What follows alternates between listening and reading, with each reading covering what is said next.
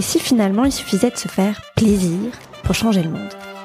Si tu as appuyé sur play, c'est que tu sens bien que quelque chose est en train de bouger sur la planète.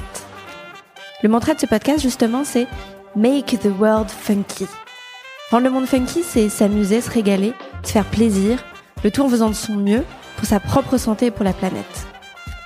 Je m'appelle Camille, je suis la cofondatrice de Funky Veggie, la start-up qui vous accompagne vers une alimentation plus naturelle, plus végétale, mais à travers le plaisir avant tout, grâce à des produits qui sont d'abord gourmands et avec une composition vraiment irréprochable. Dans ce podcast, je discute sans bullshit avec des gens qui rendent le monde plus funky à leur niveau, qui font du bien et qui font du bien sans se prendre la tête.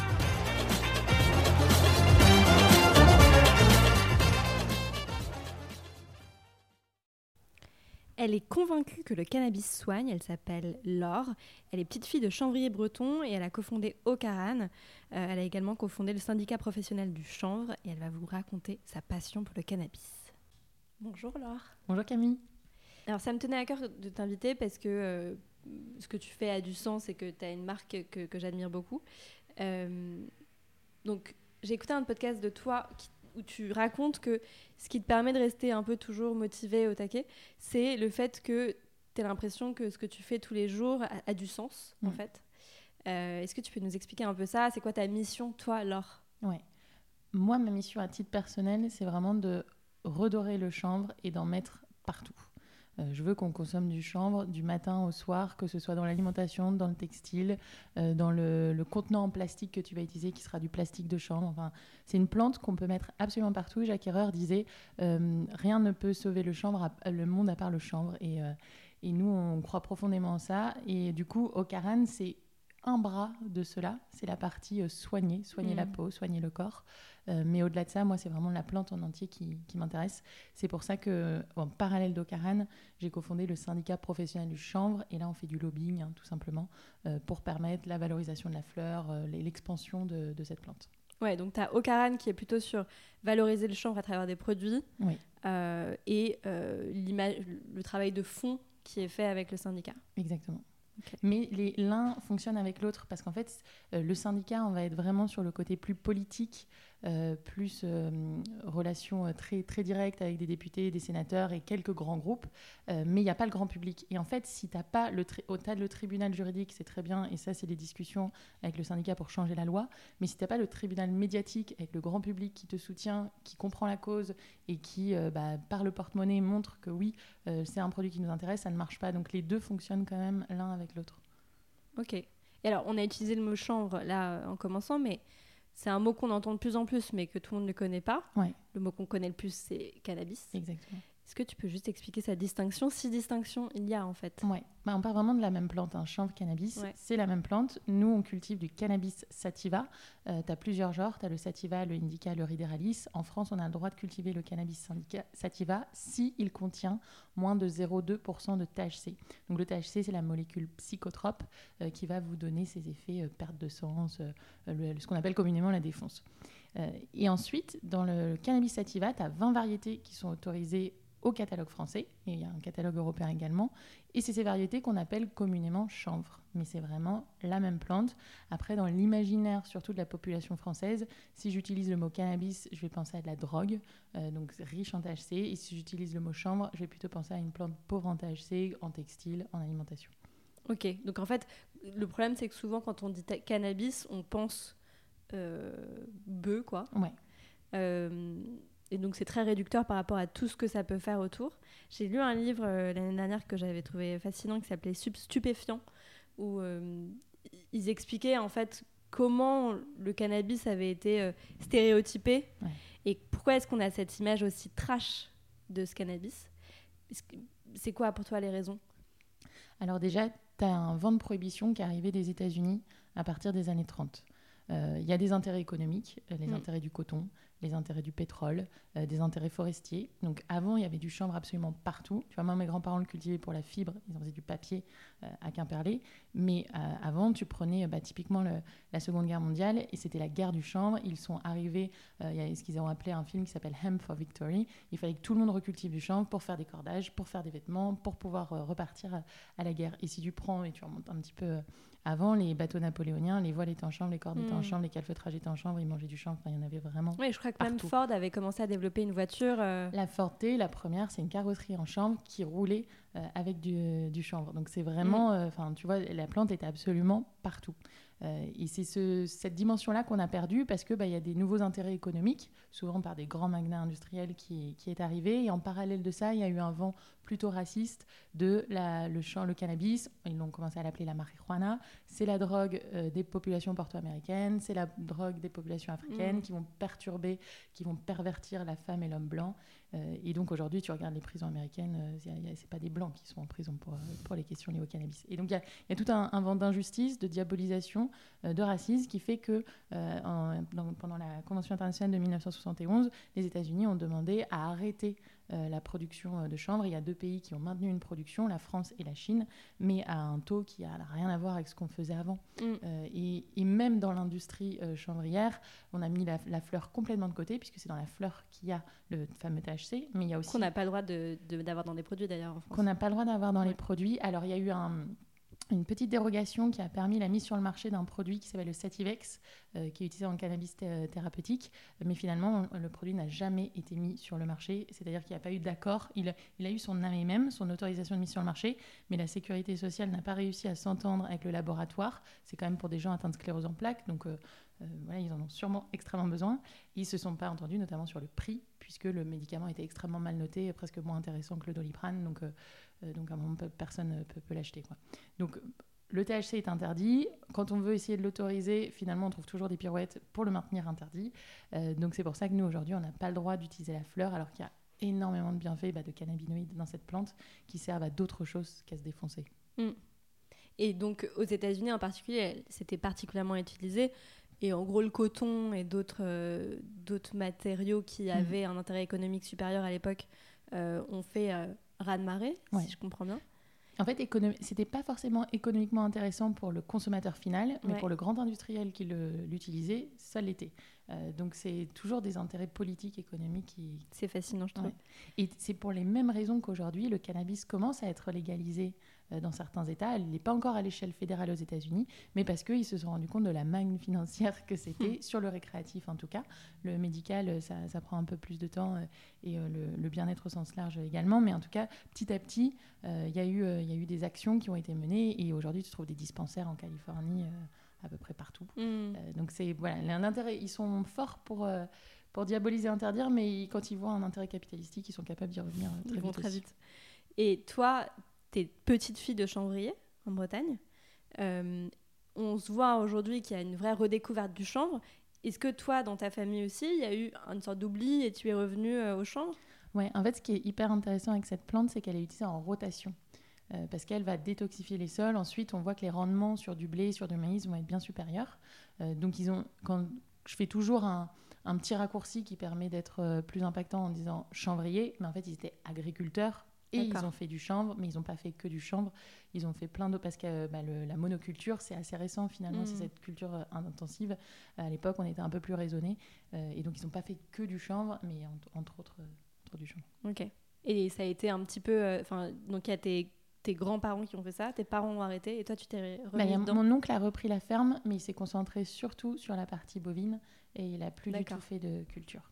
Et donc aujourd'hui, on travaille avec deux transformateurs, euh, un qui est situé à Quimper et un qui est situé à Guarec. Et eux vont agglomérer un tissu d'agriculteurs, puisque comme c'est une culture de rotation mmh. d'une année sur l'autre, tu n'as pas forcément le même agriculteur, mais toujours en bio. Alors, tu as parlé du fait que tu voulais que les, le chanvre soit euh, partout, tout le temps, tous les jours. Pourquoi Et c'est quoi ces, ces, propriétés magiques du, du chanvre?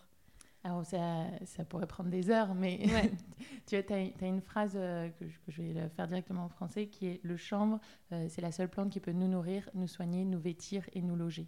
Et tu peux vraiment l'utiliser surtout. Donc, tout ce qui est vêtir, tu as une consommation en eau qui est bien moindre que le coton, quatre fois moins, euh, notamment parce qu'il n'y a pas d'irrigation. Euh, et derrière, tu n'as pas de pesticides. Le coton, c'est 25% des pesticides dans le monde, euh, alors que le chanvre pousse tout seul et qu'il n'y a pas besoin de ça. En plus, c'est local, parce qu'on s'amuse quand même toujours à importer des choses de très très loin. Euh, si tu prends la, dimension euh, alimentaire, euh, tu, le sais sûrement mieux que moi, mais il y a un ratio oméga 3, oméga 6, oméga 6 qui est assez exceptionnel, 1 à 5, 1 à 6 suivant les graines. Là où quand tu as de la nourriture industrielle, tu peux avoir facilement un oméga 3 pour 36 oméga 6 qui est énorme. Donc ça, c'est tout ce qui est saturation des vaisseaux. Et donc quand on parle de maladie cardiovasculaire, bah, c'est en partie parce qu'on a des alimentations trop riches en acides gras type oméga 6. Mm. Ça apporte, des, ça apporte des bons gras que l'organisme ne peut pas euh, générer soi-même. Exactement, les acides gras essentiels qu'on ne crée pas. Euh, ensuite, derrière le niveau protéines, c'est assez hallucinant parce que tu as autant de protéines dans 58 grammes de graines que dans 100 grammes de viande. Donc voilà, tu prends beaucoup moins de quantité et tu as plus de mm. protéines. Donc pour les régimes végétaliens, c'est parfait. La cosmétique, on a toute la partie hydratation, nutrition avec l'huile qui a le même profil lipidique que le sébum, qui est non comédogène, mm. qui est extrêmement nutritive. Et puis surtout avec les cannabinoïdes, on a toute la dimension antioxydante. Euh, donc quand on parle de rétinol, d'acide hyaluronique, généralement c'est ce type d'action qu'on va aller chercher et qui est là est vraiment boosté. Euh, et euh, c'est un champ des, des, possibles incroyable parce qu'on a aujourd'hui plus de 100 cannabinoïdes. On parle du THC tout le temps alors qu'il y a le CBD, CBG, CBN, c'est sans fin. Et au niveau recherche, c'est hyper mm. excitant.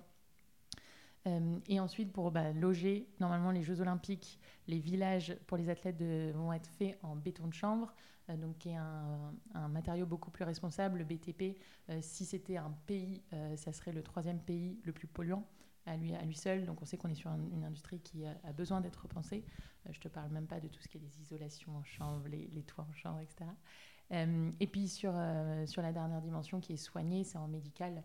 On le voit que ce soit sur euh, des, maladies mentales ou sur des maladies comme on parlait la sclérose en plaques ou l'épilepsie. Le, chanvre, le cannabis peut vraiment aider. Mmh, c'est fascinant, je trouve, tous les usages qu'on peut avoir euh, autour du chanvre. Et ça me fait penser que le retour au chanvre, c'est un peu un retour au bon sens. Euh, de finalement, on peut faire beaucoup de choses avec pas grand chose. On peut utiliser un produit qui peut être détourné sur beaucoup, beaucoup d'aspects. Pour, pour ceux qui ont envie d'aller plus loin sur le chanvre, je pense qu'il y a plein de ressources que, que tu partages et, euh, et, je vous invite à vous informer vraiment parce qu'il y a beaucoup de désinformation autour de ce sujet, donc ça vaut le coup et en plus vous verrez euh, pas mal d'effets sur vous. Mais ce que je trouve intéressant aussi, c'est que au-delà de, du produit, euh, c'est un changement de paradigme dans la société parce que c'est un retour à quelque chose de, de plus simple qui euh, demande pas d'avoir 10 euh, milliards de produits dans ses cosmétiques, qui ne demande pas de, voilà, de, d'être dans la consommation mm. tout le temps.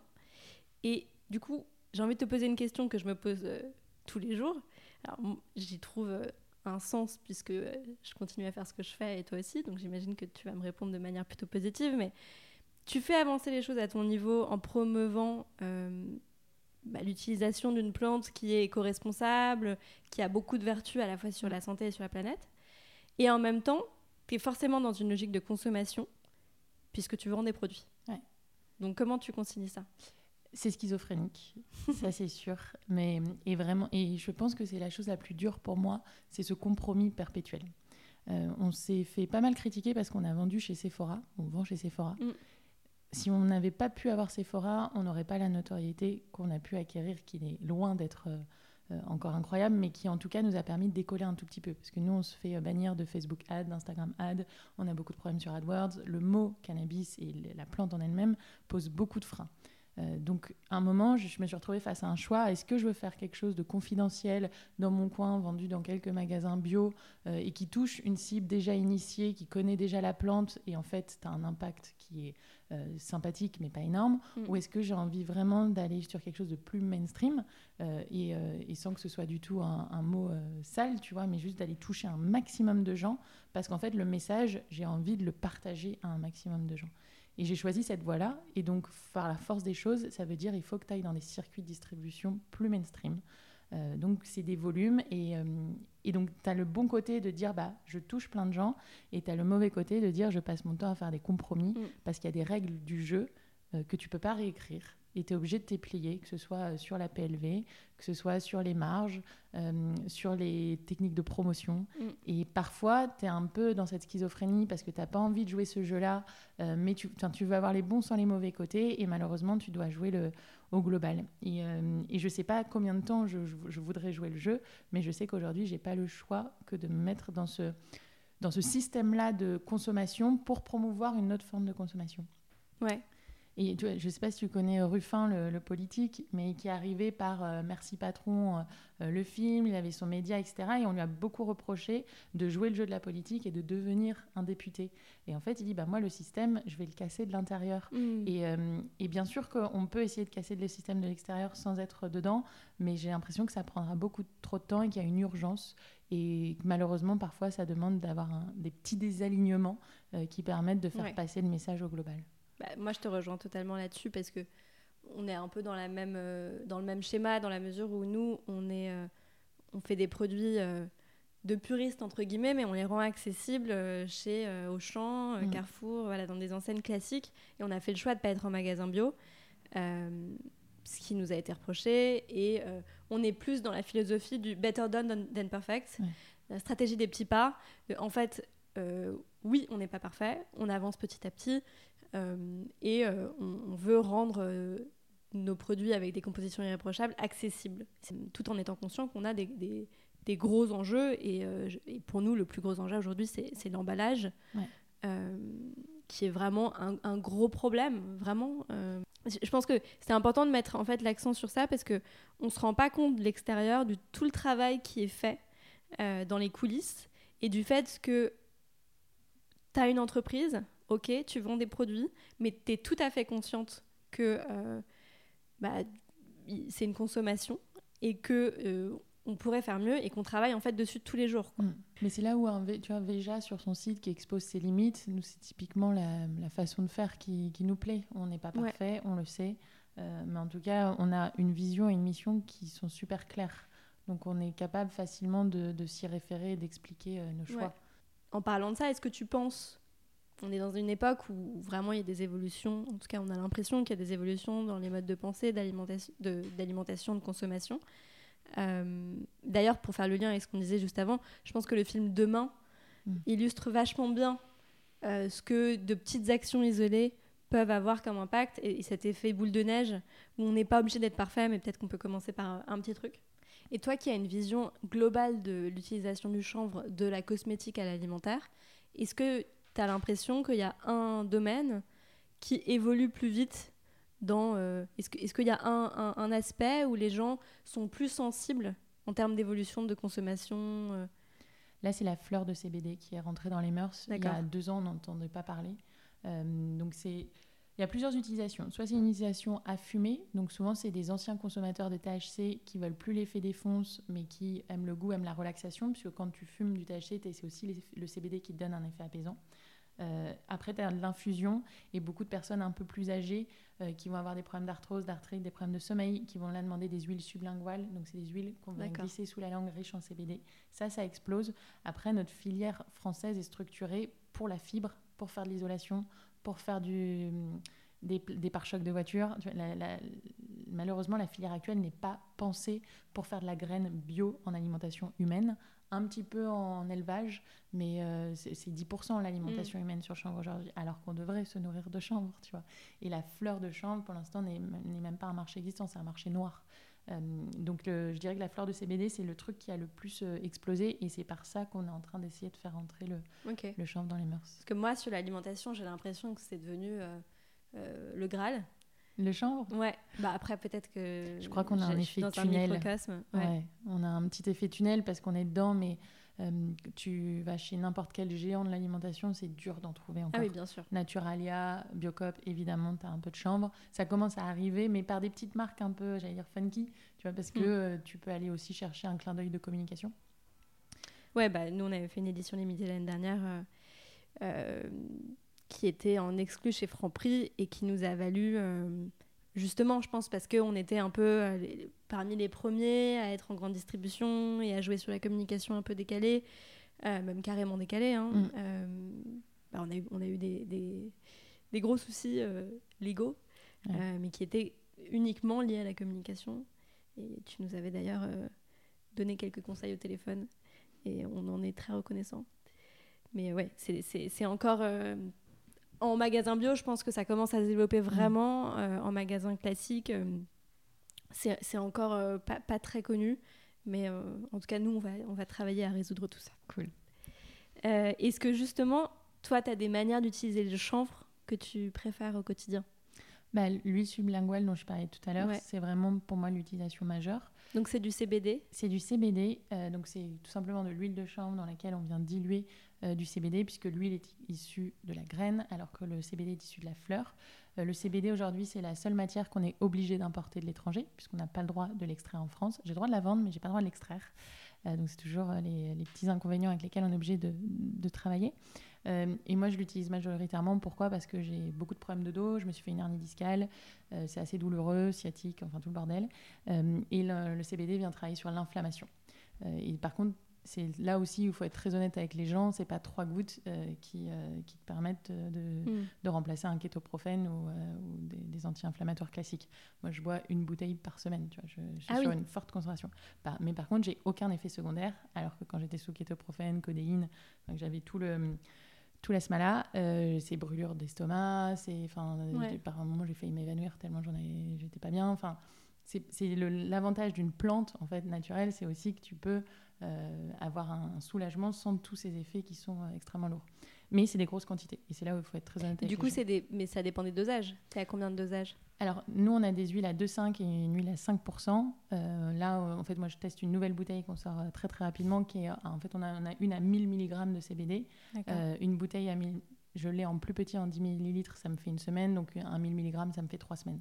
donc, tu la consommes comment? Tu t'en, tu, tu, t'en prends le matin Goutte matin et soir sous la langue. Ok. Mais, mais ça coûte, voilà, c'est un budget. Aujourd'hui, le CBD, c'est entre 8000 et 12 000 euros le kilo. Euh, donc même si on le dilue derrière, dans... ça, ça, se paye. Quoi. Et pourquoi c'est si cher? Tu as parlé du fait qu'on ne pouvait pas le cultiver en France, mais pourquoi mm. c'est si cher alors que c'est par nature une plante qui se cultive un peu partout, qui est cultivée en France, euh, qui est censée être une plante écologique par nature. Ouais. Alors la, graine de chanvre, la fibre de chanvre, tout ça, ça va pas être euh, extrêmement cher. Enfin, l'huile de chanvre quand même en, magasin bio, ça doit être ouais, cher, cher, je pense. mais déjà, il y a un problème de quantité produite. Parce que aujourd'hui, euh, en France, on a 17 euh, 000 hectares, il me semble. Euh, c'est ridicule quand on sait qu'on compte en millions pour le blé, le maïs et compagnie. Donc forcément, tu as un effet prix qui est lié à l'effet volume. Et ensuite, c'est aussi bah, une plante sur, en tout cas, les extractions qui demandent pas mal de travail. donc, bah, tu, payes, tu payes la main-d'œuvre, tu, tu, payes le, ce qu'il y, a autour. Mm. Mais c'est sûr que si on, on, rendait mainstream, comme je disais tout à l'heure, le chanvre, t'en mets partout, évidemment que les prix vont s'effondrer. Aujourd'hui, un textile de chambre, c'est hors de prix. Mais c'est normal, euh, on, est incapable de le faire euh, en France correctement. Tu as un, une usine qui est capable, à la limite, de filer du chanvre. Euh, bah, alors qu'on importe du coton indien, mm. C'est incomparable en fait. Donc si on reconsommait français, on pourrait baisser les prix de toutes ces matières premières-là.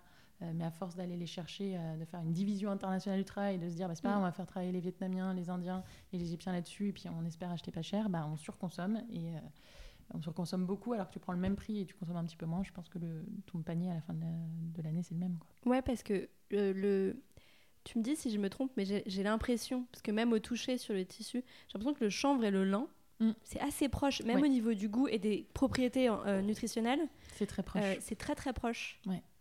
Et ça, ça se cultive en France, le lin? Le lin, ça se cultive en France. On a pas mal dans le nord de la France.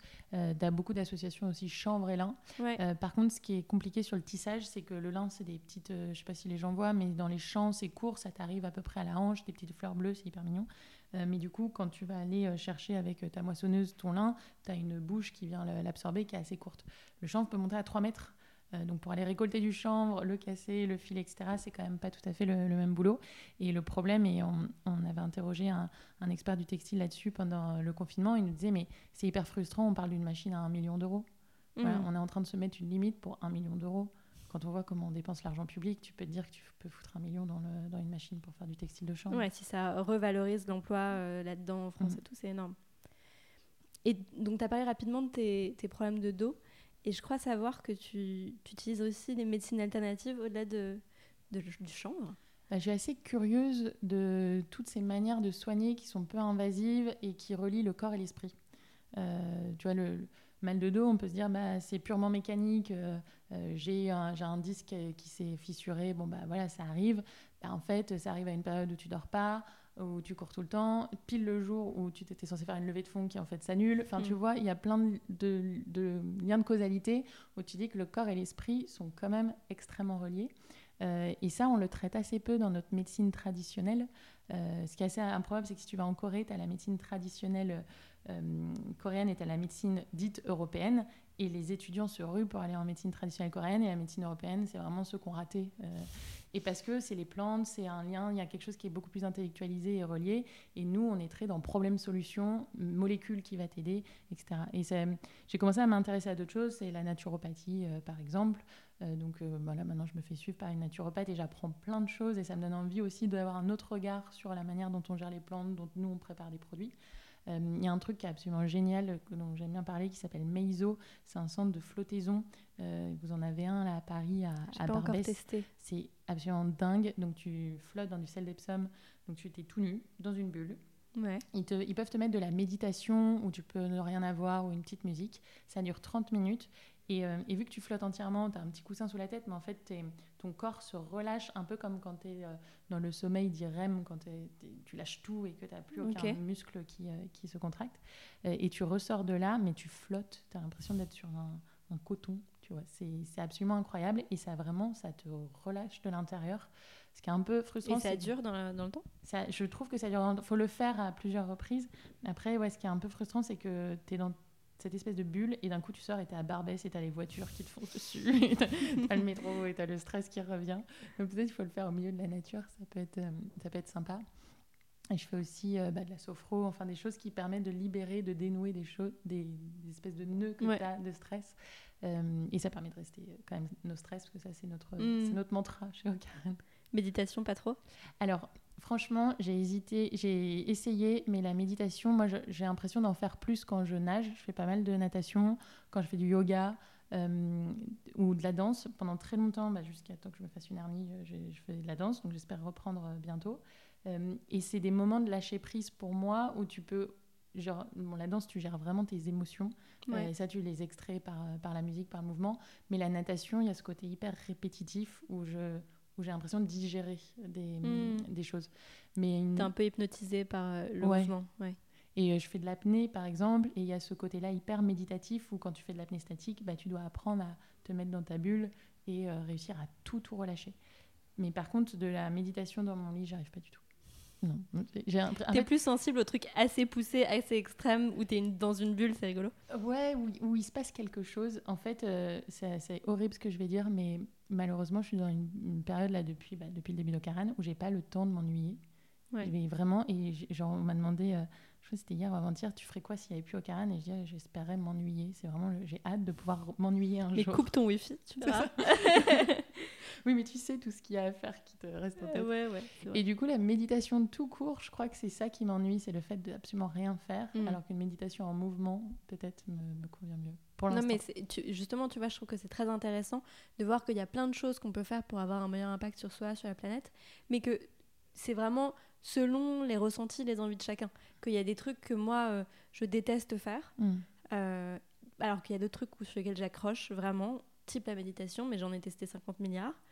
Euh, et justement, je trouve c'est bien de déculpabiliser un peu tout le monde en disant, bah voilà, toi, tu adores la flottaison, euh, tu adores l'apnée, tu, utilises le chanvre au quotidien, mais t'es pas, voilà, tout ne marche pas et tout ne te plaît pas. Et surtout, c'est ça, c'est vraiment suivre ton instinct sur ce qui te fait plaisir.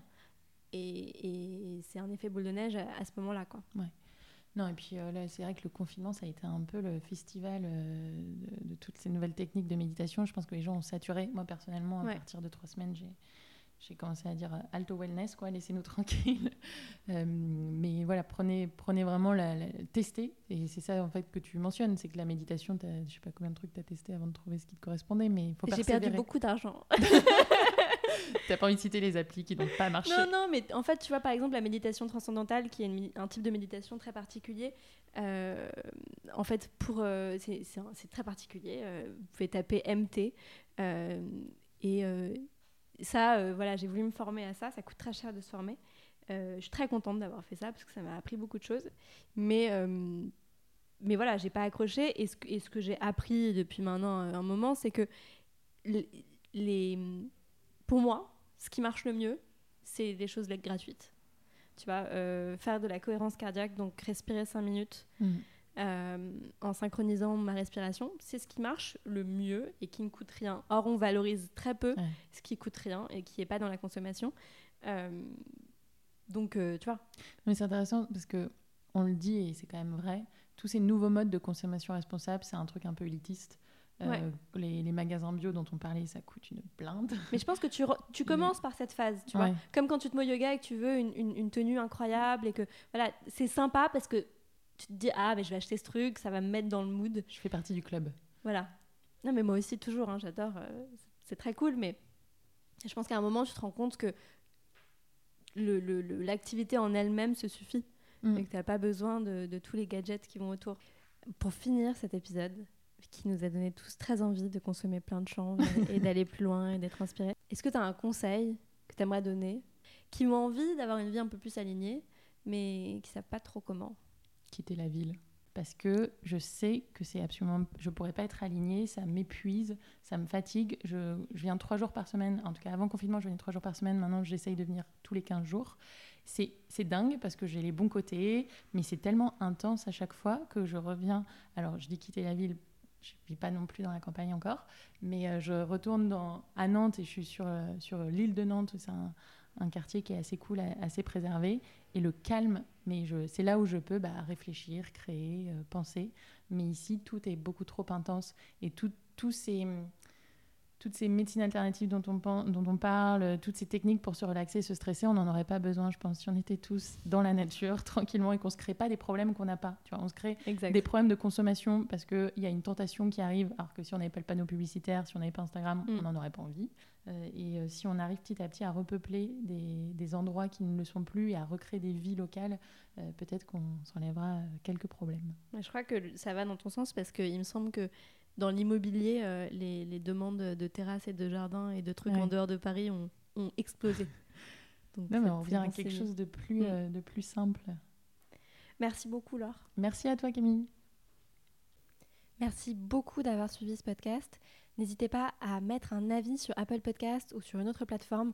Vraiment, ça nous aide tellement pour euh, un podcast comme celui-ci qui n'est pas sponsorisé. Bah, le fait qu'il continue à vivre, ça dépend de vous. Donc merci beaucoup pour votre soutien par avance. Vous souhaite une très bonne journée, un très bon reste de journée et n'oubliez pas de rendre le monde plus funky.